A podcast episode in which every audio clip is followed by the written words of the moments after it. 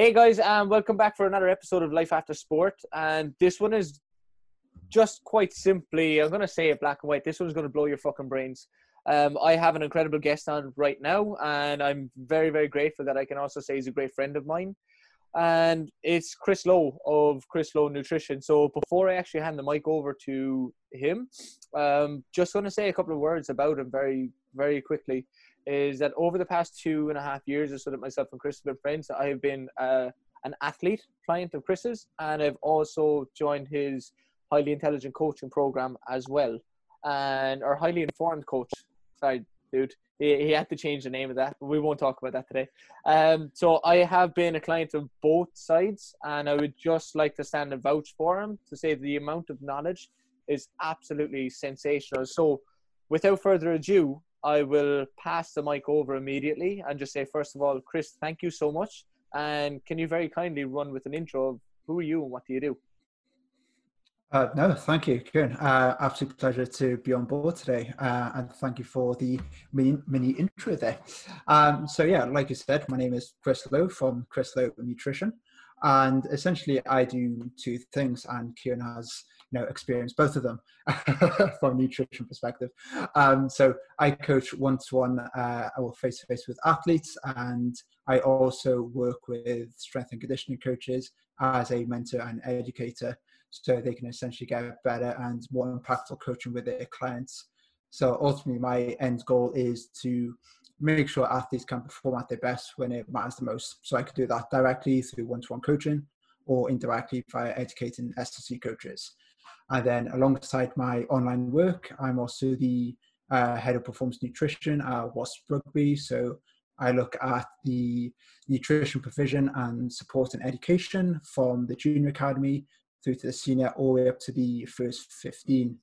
And I've been doing that for the last two years. Uh, before that, I was with Hull KR, which is a Super League rugby league team based in Hull. Um, and previous to that, I was uh, sort of doing bits with British weightlifting. Um, so yeah, that's a, a brief uh, introduction to myself. Nice, I absolutely love that. And just uh, just so everybody knows, he does not have a scroll that he's reading all of his accreditations off of. Um, Chris, I, I love and appreciate how you're just able to say so confidently and swiftly, like who you are, what you do, and you can just rattle off the high level of experience with that as well. Um, safe to say, there's going to be a lot of gems and nuggets taken away from this. And one thing that I love the most about having any normal conversation with yourself is the fact that you can go down those rabbit holes with regards to, I suppose, the extreme physiology, uh, shall we say. But also, what I love the most is that you're able to just make it borderline like bro relatable.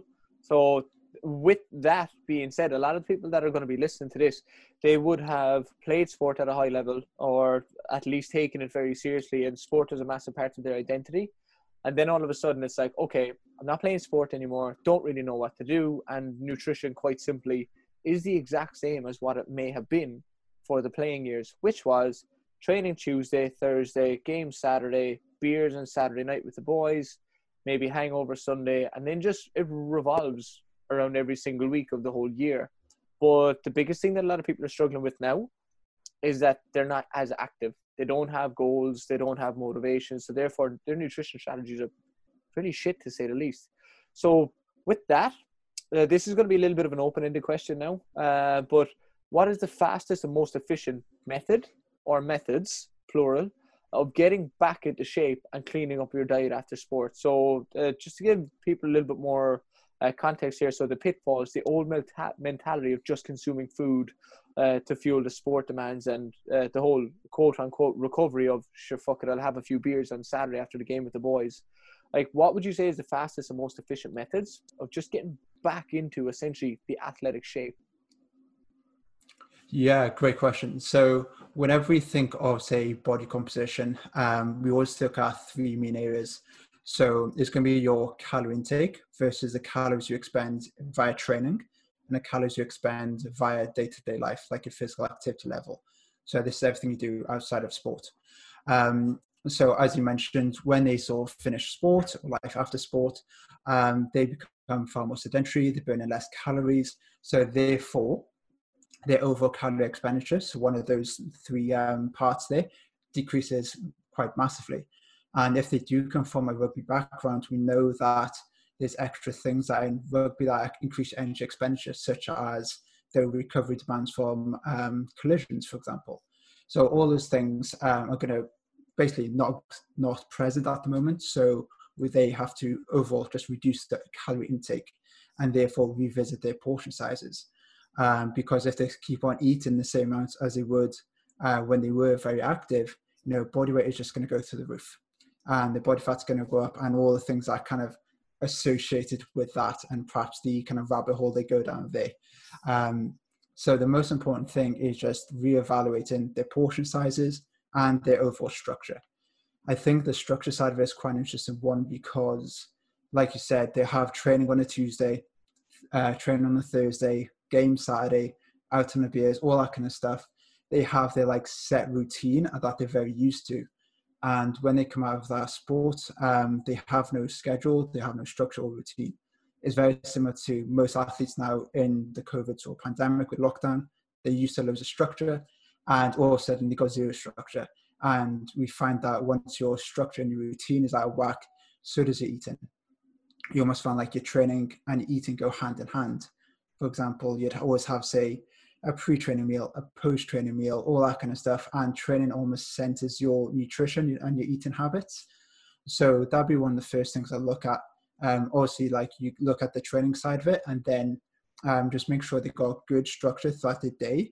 So it's nothing sort of crazy. It's just looking at their whole structure and the routine, and making sure their portion sizes are correct at that moment in time and then you probably need to do a little bit of a needs analysis to see where they're actually at. Um, so see as like a little bit of a skill continuum, should we say?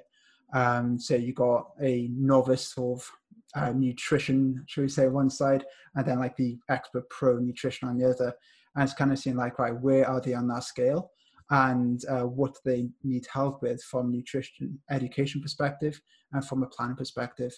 You can almost think of it like right are we just um, perhaps making sure that this athlete here doesn't fuck up or are we thinking of like this athlete here need to be chasing optimal so you know against the needs analysis like where do they lie on that continuum um, and again like it's dependent on you know are they close to their event or are they just transitioning out of the life of sport so that would be a very big one there like you don't if they say for example uh, I don't know, retired from the sport a few months ago and are kind of in this transition period. Um, you're not going to go and look at, right, this week we're going to look at carbohydrate periodization. We're going to look at X, Y, Z supplements. We're going to look at meal timing. We're going to look at uh, how many grams per of carbs we're going to have through our endurance exercise. It's be like, okay, how can you not fuck up this week? Can you eat your vegetables? Can you have protein with every meal? Can you sleep eight hours? Just getting good structure and routine back. So again, as cliche as it sounds, we're trying to, you know, walk before we can run. Um, so that'd be one thing. One key rule is um, start small, add layers, build momentum. Don't jump in the deep end because you probably will get overwhelmed and your diet will essentially fail. And then if the diet fails, you feel like a failure, fuck your mentality, and it's that vicious cycle. And you know, you just end up in a worse position. So I think that'd be probably the most important thing. Uh, like I mentioned, just start simple, add layers in over time. It might take you know weeks, weeks or months. It could take years, but the idea is to start small and then just add in layers over time, and you know try and get some form of like support to do it as well. Because again, you if you come from a team environment where you've had coaches which have like coached you what to do, you've had the uh, peer accountability as well from like your teammates and everything. You know that just drives action and results. Uh, if you try and do it on your own, then you know as soon as things get hard, um, and perhaps if you don't quite know like your why, should we say, then you know you're just going to fall off the wagon pretty quickly. And you know one of the main things that drives results is you know it is social support, it is accountability, those kind of things that you know really just complements a plan of action. It isn't just like right, eat X amount of calories, protein, fats, carbohydrates. Is all the stuff that affect that. Like if we think of fat loss, for example, the principles are extremely simple: consume fewer calories than you expend. But there's all the social and behavioral factors that come into that. You know, you now you got a bit more freedom with your life. You got social on the weekend. Um, you've got reduced activity. You're probably more sedentary in work. You've got the stress of life. Perhaps if, as you know, say for example, you're coming into your 30s, for example, you may be looking at say starting a family, got all the stresses there, less sleep. There's so many things that can affect you from sticking to a calorie restricted state or managing your portion sizes correctly. So I'd also like definitely review the behavioral side of things. That's going to help you adhere to the principles for sure. I absolutely love that. And just like I said at the start, you, you have this incredible ability to be able to go down that rabbit hole, but you it's not always necessary. Just like what you said that of the biggest pitfalls, like for somebody that's trying to get back into shape, it's just kind of recognizing in some cases that you don't have that social support, you don't have that that brotherhood, that camaraderie, the team around you that will provide a massive amount of support to keep you on track. So right now it's it's a case of like just finding out where are you? What do you want to achieve? What is the most actionable thing that you can do right now to go in the right direction? And I think one of the biggest things as well, and I can most definitely vouch for this, is is having that push, that guidance, that borderline mentorship, I'd nearly call it, of just saying, right, okay, this is where we are, this is what we need to do, but we're going to take one step at a time. Um, I'm actually listening to Atomic Habits at the moment. I think I've told you about this. Yeah, I'm reading it. it. Amazing. It's incredible. But one of the biggest things that he was saying um, in the book, I think I'm on chapter 14 or something now. I'm listening to the audiobook. But he was saying why so many people fail is because they just try and rack up like 100 different tasks to do in order to get the desired goal, whatever it may be. Whereas what you're saying is a very similar approach, which is start small, just one small thing, and that habit will build like compound interest. If you just keep doing it, so just like you're saying, recognize your current physical activity level. There's a pretty good chance that you're not burning as many calories now since your sporting career is finished. So we just need to kind of take a step back and find out where we are, and then build on top of that. So I absolutely love that. Just stop, put the brakes on. Where are we right now?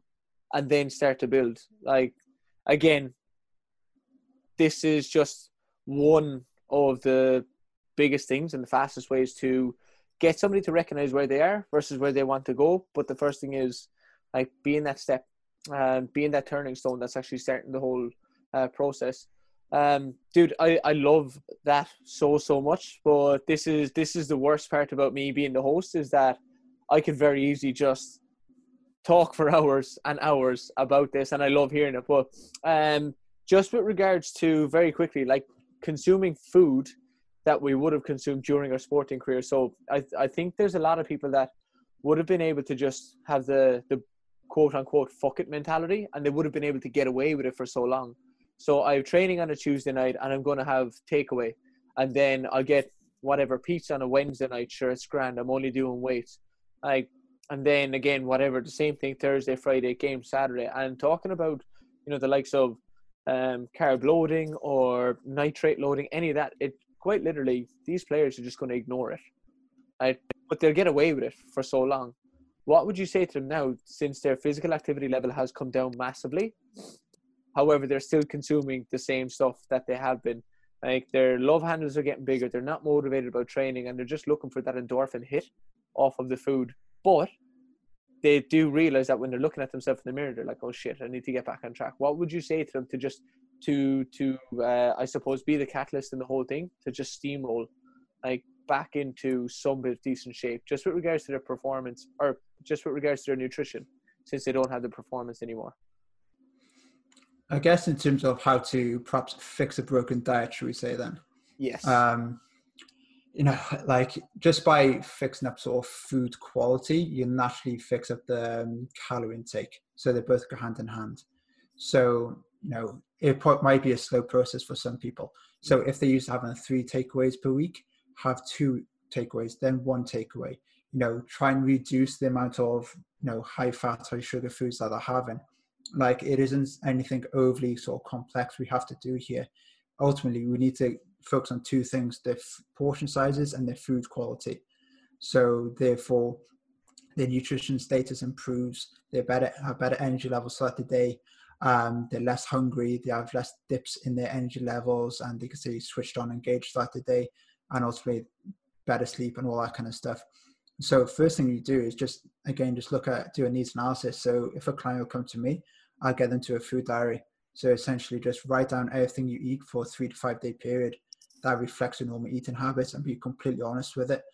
Um, this just gives me really good understanding of yes, their portion sizes, but their food choices, their calorie distribution throughout the day, all that kind of stuff just gives me really good insight of first of all what perhaps they're doing right and where they're going wrong. And obviously then we're going to think of like minimal effective dose, like what's the low hanging fruit here, and we try and correct that first. So again, like if you say jump in with think about carbohydrate periodization, nitrate loading, all that kind of stuff, and they're tanking in four takeaways a week, it's like okay, we're not quite seeing a forest for the trees here. We have to address that first. So I'd say for everyone like listening, if you kind of transition out of sport and you're struggling with your food intake, literally just write stuff down because it's like 9.5 times out of 10 the people who do this for me just say to me like oh shit i didn't realize i was having all that kind of food. Because a lot of it is just an automatic habit. Like you just don't really realize you're doing it. Like don't realize you're grabbing a muffin at work and having it. You're having those three lattes a day. Like you just don't recognize it. You, you know it's very much a subconscious effort and most times it is impulsive.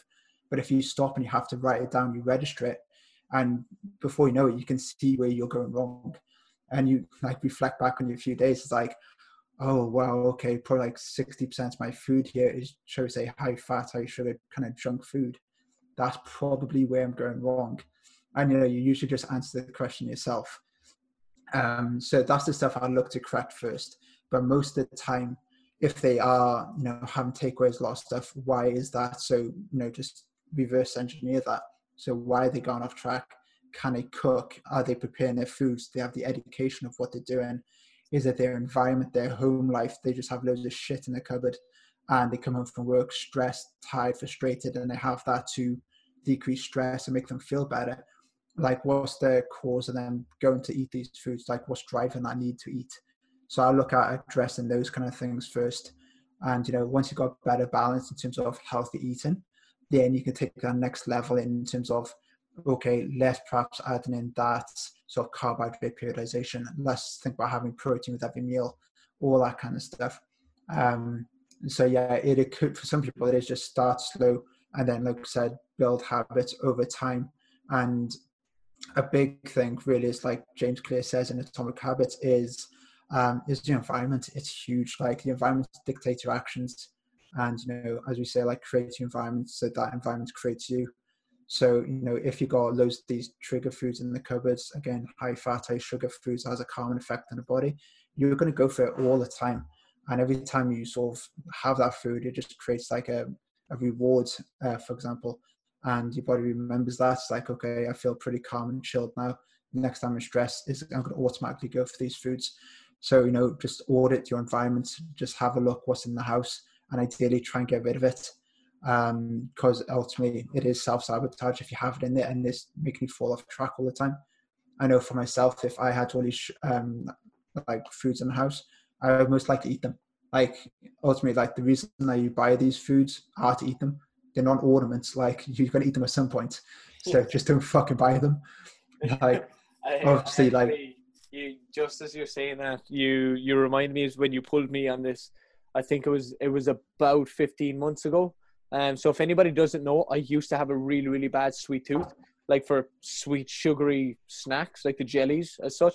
And um, Chris, I remember it was about the time that I was getting ready for Switzerland uh, half Ironman, and you were looking at all of that, and you're like, "Kieran, your weight should be coming down, most definitely." I was like, "Oh well, uh, yeah, dude, I need to put my hand up and admit I was not sticking the plan in the sense of I was just subconsciously snacking." I was having a packet of jellies nearly every day or every two days. And the worst thing about it was I was subconsciously, I was able to justify it to say, oh, sure, I'm an endurance athlete. I burn loads of calories. I'm able to eat more. Bullshit, Kieran, you're putting on weight. And one thing I'll never ever forget when you gave me this incredible advice because I give it to all my clients now take that subconscious action and make it a conscious action. So you said to me, take those jellies and put them put them behind the fruit bowl because they were already they were in the cupboard and I was just subconsciously again it was a habit it was ingrained under your desk yeah shut up fuck rat me out here but you said to me you said to me was take those bags of jellies and put them behind the fruit bowl So then, if you're looking for them, you have to physically remove the fruit bowl out of the way. And I went, oh, wow. Uh, but all of a sudden, I just made that realization of, okay, these jellies are going in the bin. And then we just started to make progress again very quickly. But it was just, it was incredible in the sense of like, I needed to be honest about it. And you were like, Kieran, you're not losing weight. It should be coming down. I was like, uh, shit, it should be coming from somewhere. Just like you said, and James Clear says as well, look at your environment what are you trying to do? Look at your environment. Is your environment holding you back? And just again, go back to the first point, that one step. It has an absolute like minefield of uh, gold there. Um, so just what I'm going to say is I'm just going to subtly put a little bit of a, a, spin on this because in the current pandemic now, there's a lot of people, well, 95% of people, let's say, can't get access to gyms. And even in that, I've seen on Amazon, eBay, and all other sports worlds type places, they're they're after running out of gym equipment. I think yourself and myself are after noticing that as well. Um, but there's a lot of people after taking to running. And this is one thing I've tried to warn a couple of people about as well is once you get into running, yes, your calorie expenditure can go higher. It, almost immediately, you're running at a, a higher physical demand. Your body's trying to dissipate more heat. It needs more calories just to burn, quite simply, because you're working at a higher rate. However, this is the heartbreaking reality is that everybody will now fall into the I deserve a treat mentality. So what I'll just say is like since people are getting into running a lot more now in the pandemic and it's a little bit warmer, what would you say to them immediately just with regards to fat loss? Oh, and I know this is very simple in the sense of you can just give me two words and you're going to answer the whole thing, but just to kind of break that mentality. So instead of just saying calorie deficit, what little bit of advice would you give them just to to to make sure that they're actually still able to run, fuel their performance, and essentially use it to drop body fat? What would you? What kind of advice? And I know that's that's a little bit like wide as a question, but what would you say? Yeah, I think I'll I can answer that in terms of just uh, perhaps an, an anecdote I've seen over the last sort of um, few weeks, months actually, with work with more endurance-based athletes. Um, say example you do a hard training session and you know after a hard session um, you don't really have much of an appetite. You feel a bit sick a bit nauseous and stuff like that. And then that kind of persists for a little while. Then all of a sudden hunger just kicks in maybe like three four hours later. And because they weren't hungry when they probably should have eaten um, and they haven't prepared any food and all of a sudden they're absolutely starving they're ravenous they just go to the phone order a takeaway or grab a pizza or something like that. So sometimes it's the the planning side of it that lets them down massively. Like as you said, running does expend more calories than versus like a gym session and so on. Um, and when they just started running, they you know the mechanics can be quite poor. They can be very inefficient at running, so they will probably burn a little bit more calories than usual too. But um, that's one of the things I do see is that um, they're just not prepared at all. They have nothing to have that they can eat or drink straight after, uh, and therefore it just carries on down the line of like, oh, I feel super depleted. I'm really tired. I'm fatigued. I just need to get something in really quickly. And like I said, they just justify that to themselves as well. It's like I've trained hard. I haven't eaten for about five hours, so I'm gonna get get a five guys with extra fries and all that kind of stuff. So, no, I see it so, so often where if you do something as simple as as soon as you finish um, just to have you know whether it's like um, like a smoothie or like even like some milk like a Yazoo or something just to start the recovery process and that's actually going to offset the hunger spike later on in the day um, and therefore you can have something a little healthier should we say and therefore do like calorie deficit better um, but again like if you know, prevention is always best cure. If you see that's happening and you're too tired to cook, cook before you go on the run. So you have something that's calorie controlled and uh, nutritionally balanced for that moment in time then. So those are things. So probably is a case of uh, just a planning issue. Um, like most people will know that to drop body fat, it is just a calorie deficit. And if they're not dropping body fat, then they're not on a calorie deficit, doing calorie maintenance. Or if they put it on, they're eating in excess so you know sometimes like if the maths doesn't add up it doesn't add up if your weight's not dropping if your body fat's not dropping you're eating too many calories so then it's just looking back right where am i sort of tripping up here um, and that'd be kind of one of the things just a lack of planning uh, especially with like I guess like the more ultra endurance guys who are doing sort of maybe two, three hours, four hours even on like bikes or runs. Um, you know, they're not going to be able to meet the body's demands completely throughout that run, even if they have carbohydrates on board. They're still going to have a big uh, sort of calorie deficit there, mm. and they combine that with uh, like appetite suppression after, and you know, going another few hours of not eating is going to kick in your ass pretty quickly um, that later that evening, and you're just going to tank in everything.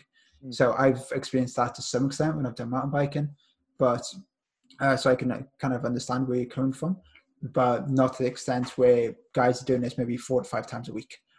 Yeah, you know? and that in totality then will you know it'll add up, and that's when you can slowly accumulate body fat gain. Yeah, no, class. It's like it's just a as you're saying that it's the accumulation the accumulation of the small little things. So if you're going for a run three or four times a week, and it, it could even be upwards of like 10 or 15k, but every time that you complete that run, yes, you may be temporarily burning some more calories, but if you're going into the if you're falling into the pitfalls of not preparing, not planning your food afterwards, you're going to go for the easy option of, oh yeah, we'll call Domino's or we'll call Four Star, and then all of a sudden that is just gonna it's just gonna compound, and then all of a sudden you're like, oh well, I'm exercising loads, well, good one, James. You're also getting takeaway four times a week on top of it. So, just like you said, if you're not losing weight or if you're not dropping body fat, you're not in a calorie deficit. Uh, but it was just, I, I love the way you were just able to say, just plan better. And then, boom, there it is, resolved, sorted. Oh, that's class. Most of um, things that come from planning. Like, say, for example, another anecdote. When I was doing, I think it was last summer, uh, me and my pal did like a long mountain bike ride, planned for about two hours, ended up being maybe about four, um, you know, super dehydrated, like I went like hypoglycemic, got back to the car park, no food, no drink. First thing we did, throw the bikes back in the car. The bikes were covered in shit, but it doesn't matter. Like after tanked it to McDonald's, like sat in there, like ordered, oh, fucking, I was probably t- pushed away about two and a half thousand calories. Yeah. So I can feel more normal and better. It's like a didn't even burn that on the ride. Yeah. and and this is the thing is just poor planning from my perspective um, for the ride itself, not having adequate carbohydrates or fluid, not having anything um, after, so something convenient that I can get down that's palatable. Um, and also perhaps not planning the day before with some form of carbohydrate load. So I'm starting on a better um, fuel or carbohydrate status, so I don't reach that level of depletion. So you know, like I'm completely susceptible to this as well. But I guess yeah. I can understand why I'm fucking up. I guess. no, but that's I, the thing. You, you do it once, and you know why. Then you learn from it pretty quickly. And it's yeah. like, well, obviously, you know, just tanking it to uh, McDonald's wasn't a very good thing. like, obviously, it. I felt great after. yeah. Ish. Well, While I was eating it, I felt great. Um, but yeah, like it is just come down to planning. So it's just you know just a little bit of forward thinking of like what session do I have, what time am I doing it, what my meals gonna be look, like looking like surrounding it. Do I have to prepare my meals in advance and take with me? Am I doing a run and come straight back home? Like what's the situation with everything? And once you can answer those kind of questions, your planner just kind of just takes care of itself. Cool. Awesome, perfect. And uh, dude, just with that as well, I'm going to make another little swift um, change or swift little turn. Uh, just you were saying there, you just mentioned very briefly about carbohydrate loading. So just planning what your your events are going to be. Just like you said, the perfect example. If you knew you were going to be out on the mountain bike for four hours, it's going to be pretty intense to say the least. I'm going to take a spin on this and I'm going to talk about endurance sports. Well, I'm going to ask for your expertise. So, th- this is the unfortunate, heartbreaking reality that a lot of people don't realize. If you come from sport, so like from rugby background, this is my background. This is with so so many of my clients as well. Is I used to play rugby, uh, fallen out of love, or my season just finished, but I still want to be competitive. And then what I've noticed a big anecdotal trend in the past couple of years: people take the triathlon and to endurance events because it's it's a way of uh, you know I suppose you can express yourself through another sport and you can get passionate you can start to get ambitious and a lot more competitive again. But this is where a lot of people really mess up is the nutrition side of things because they're so used to just going balls to wall for a shorter period of time. And they can get away with that. You know there might be a sufficient amounts of glycogen in their system. Maybe they can just do it and then their recovery quote unquote looks after itself. So they might have thought whereas endurance sports just what i've found going from field sports to endurance sports it saps the living daylights out of you so so much more because it's a longer game. But it's not a game; it's a way of life, by the way. but what what would you say to people now? I know that you you've helped me and you've educated me a lot on this. But for the people that'll be listening that are actually doing half Ironmans and they're doing Ironmans and they've never actually changed their nutrition strategy, so essentially they've been winging it and they've gotten away with it. What would be say two or the three most vital pieces of information that you give them with regards to preparation, performance as a whole, and recovery? Yeah, cool. Wow, this could be a massive topic. Um, yeah, we could we could talk like three hours on this. so, you know, I think one of the main things is, as you mentioned, this carbohydrate periodization. So we kind of thrown this um, term loosely around. So carbohydrate periodization is simply just meeting the body's demands. We know that carbohydrates are the main fuel source that's going to drive exercise performance. And if you limit carbohydrates in your diet, you're essentially limiting your overall work capacity and your drop off both physically and mentally. So the idea is to fuel for the work required meet the body's demands. So say for example you had a linear approach to your calorie and carb intake throughout the week. So eating the same amount of food every day. So and obviously with your training program you're probably gonna have hard days, easy days, medium days, days off and so on. So if you say uh, eat the same amount every day, some days you're going to be very much overfueled and probably have too many calories in excess. Other days you're going to be in a big deficit uh, and therefore not meeting body demands, um, not fueling, not recovering, not adapting properly, and so on. And that kind of trends throughout the week. So first and foremost, like you won't be sort of maximizing your performance. So the idea is to just eat um, based on the body's demands. So if you say burn 2,000 calories one day, eat 2,000 calories. If you burn 3,000 next day, eat 3,000. If you burn 5,000, eat 5,000. So you're always trying to meet the body's demands as best as we can. And with that, um, you know, your performance and recovery is going to be very good. When we look at the recovery side of things, you've probably got two main things we need to look at. First of all, the glycogen replenishment in both the muscle and the liver. So glycogen is just the stored form of carbohydrates.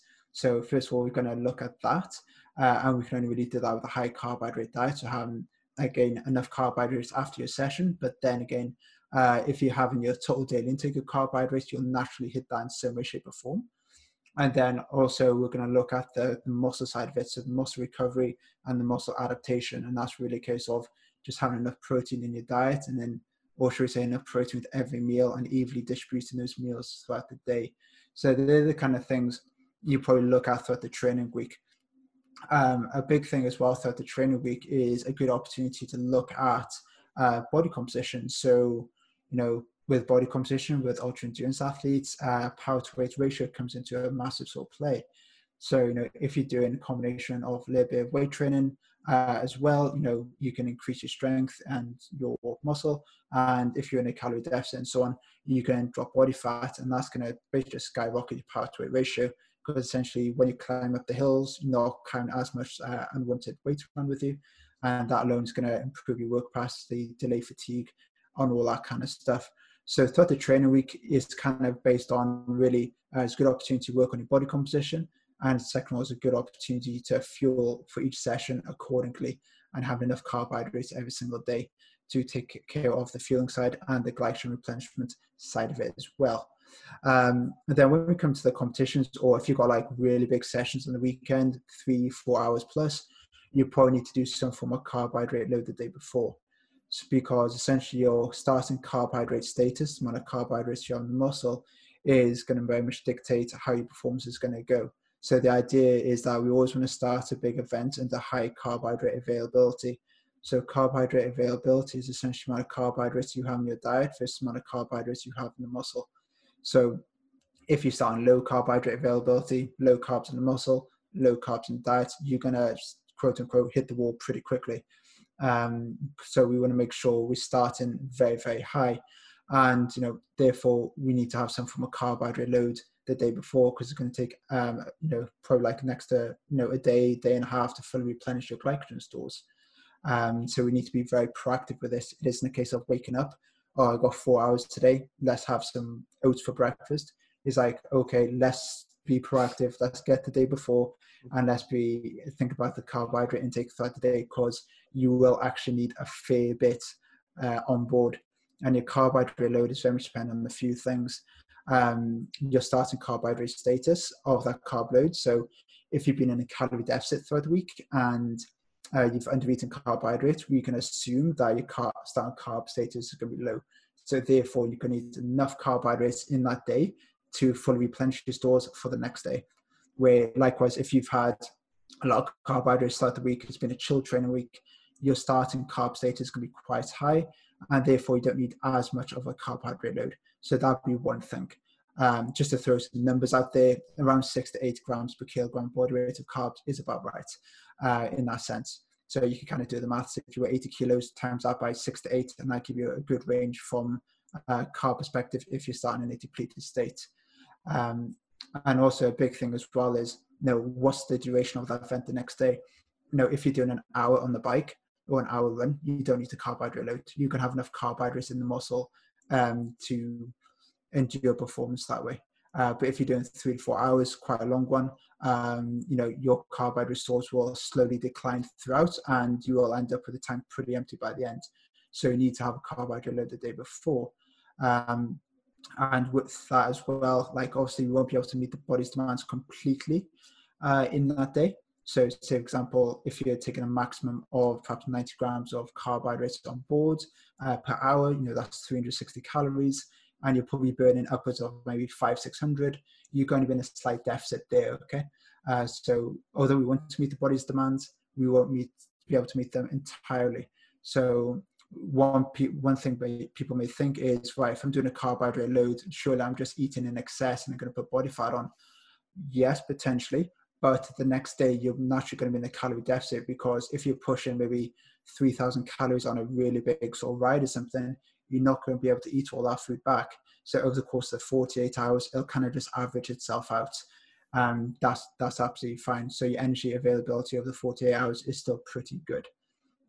Um, did, did that kind of cover a bit? I can go into the uh, yeah, yeah. I, I, think we can go into like an extreme amount of detail. The, I love this so much when you were explaining this to me over a year ago. I was like, I've heard of the carb load before, uh, especially when we were doing it in college. But like the the idea that we were given because we were actually painted the image was just a load of students just with a massive pot of pasta just get it into you the day before a competition or the day before a big game. So it's always seen as an excuse to quite simply just be a complete glutton fool and eat everything. And that was one thing that i'd done before. I was getting ready for a half marathon a few years ago and i was saying to myself oh i'm going to have to uh, carbohydrate load.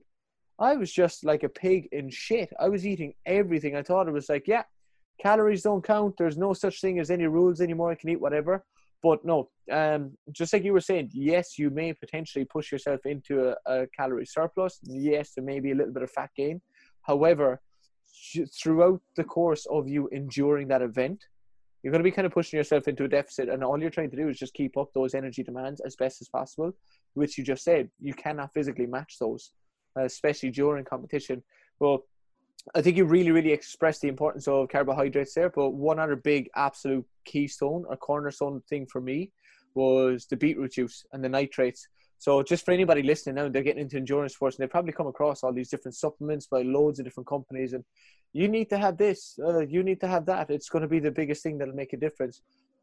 I can testify for this. Beetroot juice has been an absolute game changer for me. Can you give a brief run through what is the crack with the beetroot juice and how, in the name of God, does it help with endurance sports? Yeah, cool.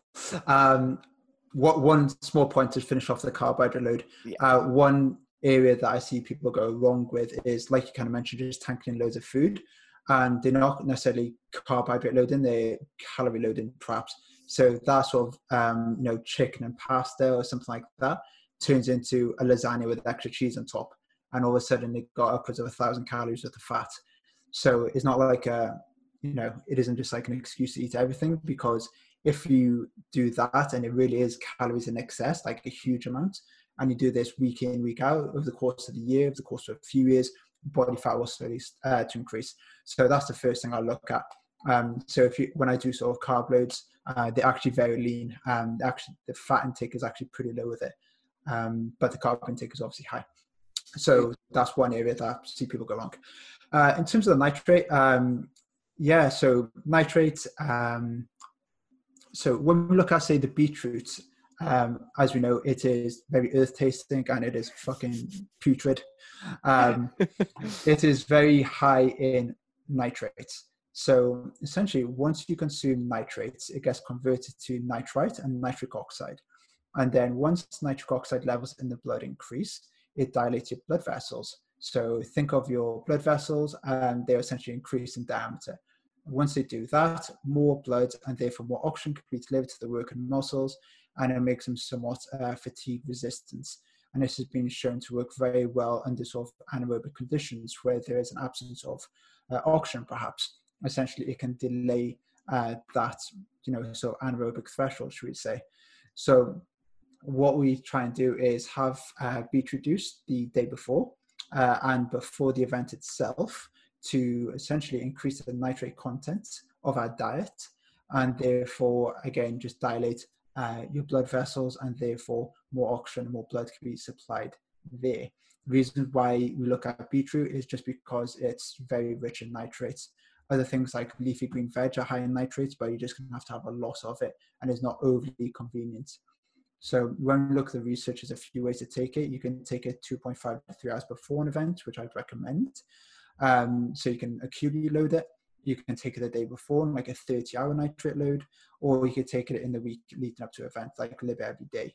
So a few different ways to do it, but I would say an absolute one is two and a half to three hours before, and we need to take in that time before, just because it takes about two and a half to three hours for it to get converted from nitrate, nitrite to nitric oxide. You know, when I speak to, when I use this with like rugby players and stuff, um, if they've used this say just before they went on uh, and they don't see an effect, it's very much because it's actually kicking in on the way home on the bus. you know, because um, they kind of just missed that opportunity. So the timing of that is actually really important. So what you might look to do is um, the day before have say a, beet, a glass of beetroot juice for breakfast, have another one for evening meal, um, maybe between three to 500 mil or something. You can chop up some beets, throw it in like a spaghetti bolognese or something like that. As long as you're having some form of beetroot based products, that's really good. Um, and then on uh, you know race day itself, I'd actually look to have the beetroot shot just because it's very concentrated.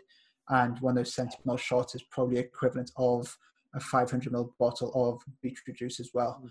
So that's why it is pretty rank. Yeah. Um, but we know that it's going to be very beneficial for athletic performance um, for sure. Sweet. So that's that's why that's why I take it. Right. I I can most definitely again testify for the putrid earthy taste from it at the start. And I hate to be the one to admit this, but it's kind of after growing on me. Like I wouldn't never drink it for pleasure ever. Like it's not the same as drinking a can of Coke Zero or anything, not at all. But I don't mind it anymore. It's like, oh, it's beetroot time. Okay, have a glass. Like it, it doesn't phase me anymore. But it, it mm. was absolutely ugh, just horrific mm. at the very start. So I think there's definitely like a, a, serious amount of value gone into those last two points there, Chris, as to how to prep and how to fuel for endurance sports and events. Um, just very quickly, this is going to be like the, the second last question. Like, where would you go with regards to recovery strategies for the newborn endurance athlete? And when I'm saying this, I mean somebody that over the past 12 to 18 months has just decided, right, I'm getting into this endurance sport and I'm going to go for a big. So we basically, from everything that you just said, you talked about the preparation um, with regards to the carbohydrate loading and the beetroot uh, juice as well. Like, where would we go with regards to recovery strategies for somebody that has not done much with recovery. So, what would you say to them on how to rebound very quickly out of that fatigue depleted state after a half Ironman or uh, a hundred or a fifty mile run or something big? Yeah, without going into too much detail with it, because again, we can't go into a bit of a rabbit hole with this. Hmm. Um, when we look at recovery strategies, you know, always like the three R's recovery. We replay, replenish, rehydrate. So we need to have adequate fluids, carbohydrates, and um, protein on board. So they're probably the main things we need straight after some form of depleting event. Um, the amount of protein you have is going to be pretty much fixed at about sort of perhaps 30 to 40 grams, somewhere around there, about 0.4 gram per kilo. Um, and then the amount of fluid and carbohydrates you have is very much dependent on the intensity and level of depletion, should we say, that the event was. So, if, for example, you become very dehydrated, sorry, dehydrated in that event, your fluid requirements are obviously going to increase because sweat rates uh, have been very high. If it's been very long and very intense, then you probably need to have extra carbohydrates because you know that your carbohydrates uh, requirements very much depend on the duration of an event and the intensity. So greater in- intensity or greater the endurance, uh, so the duration, uh, the more carbohydrates you're going to need. And so um, easiest sort of way to look at this is from practical perspective, what kind of food product has all those three things like protein, carbs, and fluid and electrolytes easiest one and probably the most palatable one for many is milk. Like I'm a big advocate of um, milk straight after like Yazoo stuff. They taste great and they can start the recovery process. Like the recovery process is very much biphasic in nature, which means it has two parts. You have um, first part, which is maybe three to four hours in duration, where you have heightened rates of glycogen replenishment, and then the second part kind of just drops off by about fifty percent. So we want to try and get as much carbohydrates uh, in this phase as possible. And you're looking about 1 to 1.2 grams per kilogram of your body weight every hour during this first three to four hours. So if you are um, 80 kilos, that's 120 grams of carbohydrates as soon as you finish hour one, hour two, hour three post. Um, granted, that's a lot of carbohydrates, but that's the maximal mod, that's a model to maximize glycogen replenishment. And if you do, if if you've done like an ultra or something like that, you would need that. Um, but if you've done a 10K, is like you definitely don't need that. Like you're not going to be depleted in that state to the slightest. So we almost like work off like the optimal model of replenishment, uh, and then just like um, should we say adjust those requirements downwards based on what the the demand of that event actually was. Um, and same with like the hydration side of things. If you've lost a lot of fluid, um, then yeah, you need to start rehydrating after because that can have an accumulation effect throughout the week. We know that athletes are very poor drinking a thirst and only really, um, on average, uh, rehydrate about 70% of the fluid they've lost, where in fact, for optimal rehydration, they need to be drinking about 150% of the fluid they've lost. So, say, for example, for easyish maths, say you um, wake up before and after a session, and you lost two kilos of weight through that, through that session via sweat loss, you would need to consume about three liters uh, over the few hours after, so times by 1.5. So you wouldn't have this all at once because you most likely won't be able to retain it all. Uh, but what you're trying to do is just try and drip feed it over those few hours. Um, if you don't know what your pre and post weight is from an event or a training session, just go like um, I just say like 500 mil on average per hour should do should do the trick. Um, you can add electrolytes into it, but if you're having food uh, as well, you should theoretically get enough electrolytes through the salts and stuff in your foods. So you probably don't need to do it unless you have excessive dehydration. Um, yeah, so the only time where I would suggest uh, avoid drinking water only is if you are, you know, super hot, you're super dehydrated, um, you've lost a lot of um, sodium via sweat, and you just neck loads of water because what you do then is further dilute your blood sodium levels and you can go in the hyponatremic, so low uh, blood sodium levels, and you see these horror stories of people dying essentially. Yeah. Um, so obviously that's extreme cases, but that's the case of super dehydration, loads of sodium losses, and then necking whatever two, three, four liters, whatever ends up being. I don't actually know the exact amounts, but is that kind of way of thinking we don't that. But if you're having um, say some electrolytes with some water, with some food, you're naturally going to first of all slow down water absorption, and you're going to be able to better retain onto that as well. Um, so that'll be a better for the overall rehydration strategy. Wow, I think that was uh, fair to say that, that was most definitely a, a mouthful. It is one way to describe it, but also like just just so many little knowledge bombs as well in the middle of it all. Um, that was actually one thing I was doing uh, a testing day last week with one of my clients, and he's getting ready for an ultra marathon, and that was one of the biggest things that we needed to look at. And I remember speaking with yourself just to go over the fine, uh, the finely tuned bits. Uh, that was one big thing that you said was the weather was expected to be very hot, to which it was. He started at 6 a.m. He was running 60 kilometers, so 6 0. And he got it done in just under six hours, which is incredible. But the big thing that you warned me of with him and his preparation was make sure that he's rehydrating, not just getting in water. And I thought, yeah, well, obviously, but then you you kind of scared me when you said no. Hyponatremia, quite simply, equals death. Thought, wow, okay. And then I remember then, obviously, from the program a couple of months ago, that was that is basically it. If you're flooding the body with just water, you're increasing the likelihood of basically dying, as you just described it's kind of scary, but it's actually it's really intense. It is most definitely something to look out for, especially as people, again, coming from the sporting background, they've found um, a love and a passion again for endurance sports, and then all of a sudden it's like, right, I want to push the next level, and you know, your mentality and your mindset can only get you so far until you're actually physically destroying yourself. So if you're not looking after the three R's, as you just said, then you know your your ability to bounce back event after event is probably going to decline if you're not looking after your body. So no doubt with all those big strategies that you just said, I think that is hugely implementable for everybody that's going to be listening to this. Just stop, pause it if you have to, write down all the notes, and then go implement it. Because I think that's one of the things as well that you've seen as well over the past couple of years, Chris, is like uh, because you reminded me of this was like knowledge means absolute fuck all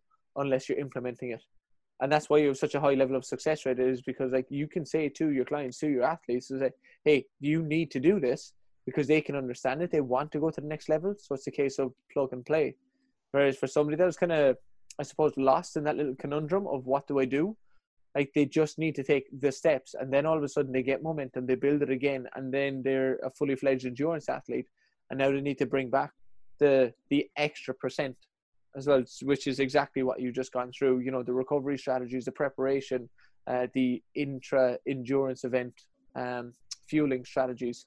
Um, so, dude, I am I'm, I'm absolutely blown away as always uh, with the amount of knowledge that you throw, and no doubt everybody that's listening as well has gotten a shitload of stuff from it. Um, so, I'm just going to ask you one last question. Uh, what would you say to somebody right now who is currently struggling with trying to get their nutrition back on track? So, just to give a little bit more context, they know what it's like to go full bro in the gym. When the gym opens, they get random bouts of motivation and say, I'm going to go for a 10K, a 15K, a 20K. As much as they're doing that, they're rebounding in the sense that they're still ordering takeaway, they're still eating shit food, but they want to get themselves back aesthetically, physically, mentally, emotionally, all of the above, but their nutrition is shit. What would you say to them? I know what I would say to them is just contact Chris Lowe. But what would you say to them right now if they're listening? They want to get the old them back. They know that their nutrition is massively letting them down, letting them down. What would you say to them? What to do? Yeah, I think like when it comes to like the motivation side of it, it's quite interesting because, say, for example, you can sort of get motivated for a 30 to 60 minute gym session. Like you can like hype yourself up for that. But this nutrition thing, as cliche as it sounds, you know, it is a lifestyle change and there's so many things that goes into it um, and motivation alone doesn't really cut it. So you do need right systems in place. You need the right environment. You need the right support, the right education, the right tools. And realistically, you're only really going to get that properly from a coach, from someone who knows what they're doing. Um, so, yeah, like I think from the role of a coach, like you know, we can just step back, take a zoom out, look things objectively, um, you know, again, do a needs analysis, like what's working in your life right now, what's not, what are your low hanging fruit, this, right, what we need to fix first to get you moved in the right direction. Um, so, you know, there's, it's very much like person dependent, like everybody has different struggles, different needs and stuff. Like you kind of just meet them at their level, like ask them like what you challenge them with the most, um, do a food diary, and then we can have a look to see what we actually need to fix. Um, like the big sort of six KPIs uh, I go off in terms of whether a plan is working or not is your performance, both physically and mentally, your recovery. So not only how you feel later that day between sessions, uh, but how you feel the next day. Um, what's your body composition doing? So are you gaining, maintaining, losing weight? Is that in line with your goals? How's your hunger and cravings, your overall food focus, and your desire to eat? Um, how's your daily energy and fatigue levels? So how do you feel outside of training?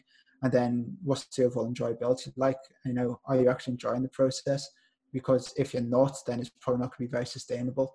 And this is where these kind of like um, yo-yo dieting cycles, you know, come into play. Like ultimately, like if you don't enjoy what you're doing, you're just not going to do it for very long. So they're the kind of things that I'd be looking at to see, like on a scale of one to ten, where do you sort of lie in that? If you're scoring tens out of tens, like you're either absolutely flying with life and you're absolutely killing it, or you're bullshitting yourself. But realistically, like if you're like under five, under a five or six out of ten, and most of those things, then yeah, you probably need to reach out and ask for help because there's a lot of things we can do. And I always say, like for every issue, there's an intervention.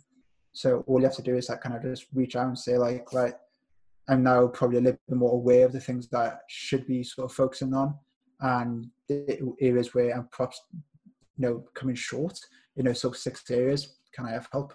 You know, you just have to take the first step and reach out and ask. Really, um, you know, like all the, as many coaches would say, like all the information is uh, is online. Like just go and look at my Instagram feed. Like it got about you know pretty much posting every other day about yeah. something nutrition related for the last five years. You'll pick something out there for you to do. Um, so you can also go at it that way. But if you want to accelerate your results and you know cut all these sort of um, kind of just the time wasting or trying to figure out yourself, um, then yeah, coach is going to be super important. Yeah, that is absolutely incredible. Just straight black and white advice, what to do. Reach out to somebody that knows exactly what to do, somebody that has been there, you know, stood the test of time, and you know they've they've gotten the results and they can stand over their work. I remember a bricklayer saying to me a couple of years ago, one thing that he always wanted to do. It wasn't just your stereotypical bricklayers, like um, oh, what's the the profession is like um, a, you know, the oh my god, a stonemason. That's it. Oh, what he said to me was he said why he takes so much pride in his work because my views were just actually you're just laying bricks. He said no. If now that wasn't me being smart or anything, but he said to me, you want to confidently be able to stand over your work with the result, regardless of how good or how bad it is, and you want to take responsibility for it. So then when you get to the point that you might have made mistakes, you might have made your mess ups, but you know what works and you know what doesn't. So then you can confidently stand over it and say, Yes, I made this happen, and that that's something that I, I do and I don't take a lot of pride in with all of my clients. Is I say yes, I'm very happy, I'm very grateful that I got to be a part of the whole thing. But dude, I, I can see with every single thing that you turn over, not just with regards to the the the high level and caliber of athletes that come in, but the way that they are after a couple of weeks and months. Like it's just absolutely wow is how I would describe it. But uh, I think it is something that people need to understand is that it's so incredibly frustrating trying to do it yourself. And there's a quote as well I was told uh, a couple of years ago, and I know for a fact that you you know this as well. How can you expect to fix your current problems with the same level of thinking that created them? So yes, education, knowledge, it's out there, it's freely available. Go onto Google, go onto Instagram and Facebook. Like you can find all of these things. But how can you get the right plan that's going to fit you and your lifestyle, your attitudes, your habits, all of the above.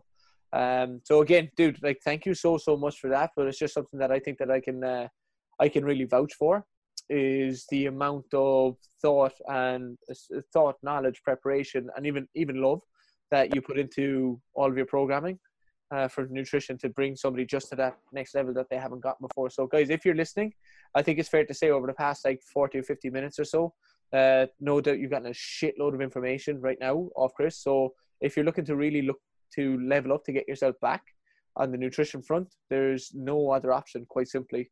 So again, Chris, like, thank you so so much. We're recording this right now on a Thursday evening, and it was like quarter to eight. I think it's now nearly quarter to nine. So we're here about sixty minutes. So, dude, thank you so so much. And I'm going to ask you, just leave on a, not that you weren't going to leave on a good note, but for all the people that are going to be listening right now, where can they reach out to you? Where can they find you? Because I think it's safe to say they're going to want to reach out right now with the amount of value that you've just given.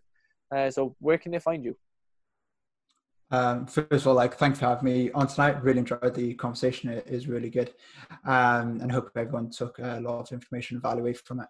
Uh, best place to get hold of me is Instagram. So at Chris Nutrition. I'm pretty active on there. And if you go to like my bio, you can find out all my coaching programs, uh, link to my podcast, my articles, all that kind of stuff. Um, so yeah, head over to the Instagram and uh, slide into my DMs and let's chat. Sweet. Awesome, awesome, guys. So you heard that. Uh, you know exactly where to go if you're looking to take the next step. If you're looking to truly level up, and you know that you've been lacking on the nutrition front, you still have the bull in the china shop mentality with regards to training, but you know your nutrition is letting you down. Reach out. You know the help is there. Stood the test of times, trialed and tested, and yeah, I think his results really do speak for themselves. So if you're looking, you know where to go. So Chris, thank you so so much again, dude. Really appreciate you giving up your time. And uh, without further ado, I will let you be to get back to enjoy your evening. And no doubt, there's probably going to be a couple of people reach out to try and get some more information from you. So, dude, thank you so much, and I'll catch you soon.